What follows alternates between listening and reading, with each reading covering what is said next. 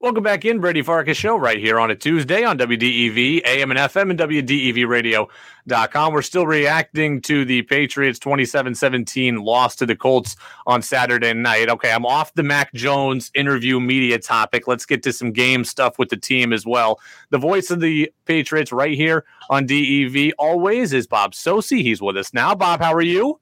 I'm good, Brady, and uh, it is time to move on to Buffalo. Yes, it is time. for, for, at least with the Patriots. I know you and I have to dissect a little bit on Saturday night of the Patriots and the Colts. yeah, you know what? This is a question we asked all day yesterday. It was the overarching question of our show yesterday and bringing it to you.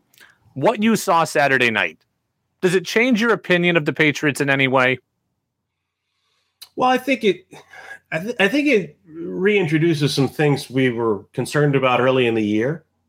Yet at the same time, I still have a lot of confidence that the Patriots are going to bounce back yep. and play well Sunday versus the Bills. Now, how well they play could be contingent on who's available and who isn't, which we'll probably get into concerning injuries as well as you know the COVID situation with the team having placed several players, including Kendrick Bourne, on the reserve COVID list on Monday. But I think that you go back to some of the mistakes they made in the first four to six games when they were two and 4 mm-hmm. Well, they rear their ugly heads again, including a critical breakdown in punt protection, a third block punt. This one recovered for a touchdown that really put them in, in, in an insurmountable hole, as it turned out. This is a team that had only three block punts allowed from 2012 through 2020. Uh, the mistakes with uh, penalties, second and one from the 13, false start a goal to go from the one, false start, which forces them to kick a field goal, and offsides on a missed 46 yard field goal try by Indianapolis from a player who's on the team only as a special teamer. And then with the re kick, the Colts get three points. So we're talking about a lot of, uh, of points that were accounted for by Patriot mistakes. On the flip side of that, though, I think some of those mistakes were the byproduct of you know, whether it was the Patriots' lack of preparation last week and there was talk of low energy in practice and, and, a lack of proper focus for practice. And I think that's part of it. But I also think it was the speed of Indianapolis defensively. I think it was the matchup. I think it was the way the Colts came out. Uh, Frank Reich told the CBS crew that this was a game that his team absolutely must have. And in talking to the Colts color commentator, former NFL assistant coach Rick Venturi, he said to me before the game off air, uh, this game was a lot more important to the Colts than it was to the Patriots. And it looked like early on the two teams had that approach. Yeah. Pats can even afford to have that approach. You mentioned Mac Jones' comments on practice, right? Low energy in practice. I heard Ted Johnson last night on um, NBC Sports Boston say that that was, you know, basically shut up, rookie. You don't say that. I heard Ty Law say um, on another station in the marketplace in Boston that that was a dumb rookie thing to say. I took it as Mac Jones is the accepted leader of this team and is the quarterback. I have no problem with him saying that. What did you make of kind of the backlash against those comments from former players? Well, two things. I, well, number one, I had no problem with it because he said it starts with me, and mm-hmm. he put himself in there first and foremost with every comment that he made. And Josh McDaniels today, I asked him about how important that is for a quarterback and how closely he has to look at that as you know a coach prospecting quarterbacks in the draft process. And uh, you know, he made it clear that look, no quarterback is perfect on a Sunday in the NFL. And he said, but the, the most important thing is they look inward at themselves and they're encouraging for their teammates. And I've heard too many current Patriot players say things like Matthew Slater, great leader of men, uh, Trent Brown talking about on more than one occasion how Mac kept the offense or kept the the players accountable on the practice field. He told a story early on in training camp when Mac really won his teammates over because he told the team to run a play that they did not execute well in practice and run it again before the coaches had to do that. But also, I think more importantly, Brady is what some of his teammates had to say after Mac Jones. Listen to what Matt Slater said on the podium. Same podium, same place, Indianapolis after the game. Devin McCourty, David Andrews, uh, this time of the year can have eight penalties, two turnovers from Andrews. Uh, Matthew Slater talking about you know the effort being unacceptable. Uh, Devin McCourty saying we'll get beat if we play like that. Mm-hmm. Looking ahead to the coming weeks. So to me, those guys as the unquestioned leaders of the team, substantiated what the quarterback, who is supposed to be a leader and is supposed to establish that bar of accountability, said. And again, I had no problem with it because he pointed to himself first. Bob Socci, voice of the Patriots, with us here on the Brady Farkas Show on WDEV AM and FM and WDEVradio.com. Patriots Bills, 1 o'clock Sunday. We're going to have the uh, kickoff at 1, the pregame show at 10 a.m. Look, I get everyone's in the league office's infatuation with Dallas, but how that game is not flexed Sunday night, I I just I'm besides myself. I was besides myself a week ago. Dallas and Washington is a historic rivalry. I understand that, but that game physically could not mean anything in the NFC East race. This one had a chance to, and it ends up being that way. I'm happy for you. You get to go to bed earlier, but that should be the night game.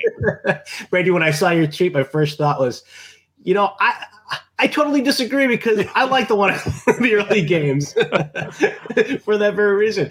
But yeah, I, th- I, think it's you know it's it's interesting. I don't know how much sway, for example, CBS had in in making that game stay where it was. Hmm.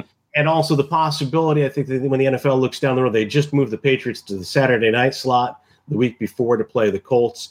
There's the possibility still that the Dolphins game could be flexed out of its current time slot, depending uh, upon the implications of that game. And I don't know how much that factors in. You, you know, the Cowboys are going to draw a huge rating. Uh, that game traditionally does. Uh, there are still NFC East implications for the Cowboys, number one seed implications for that game in the NFC. So I can understand on several levels, you know, why the NFL made the decision it did.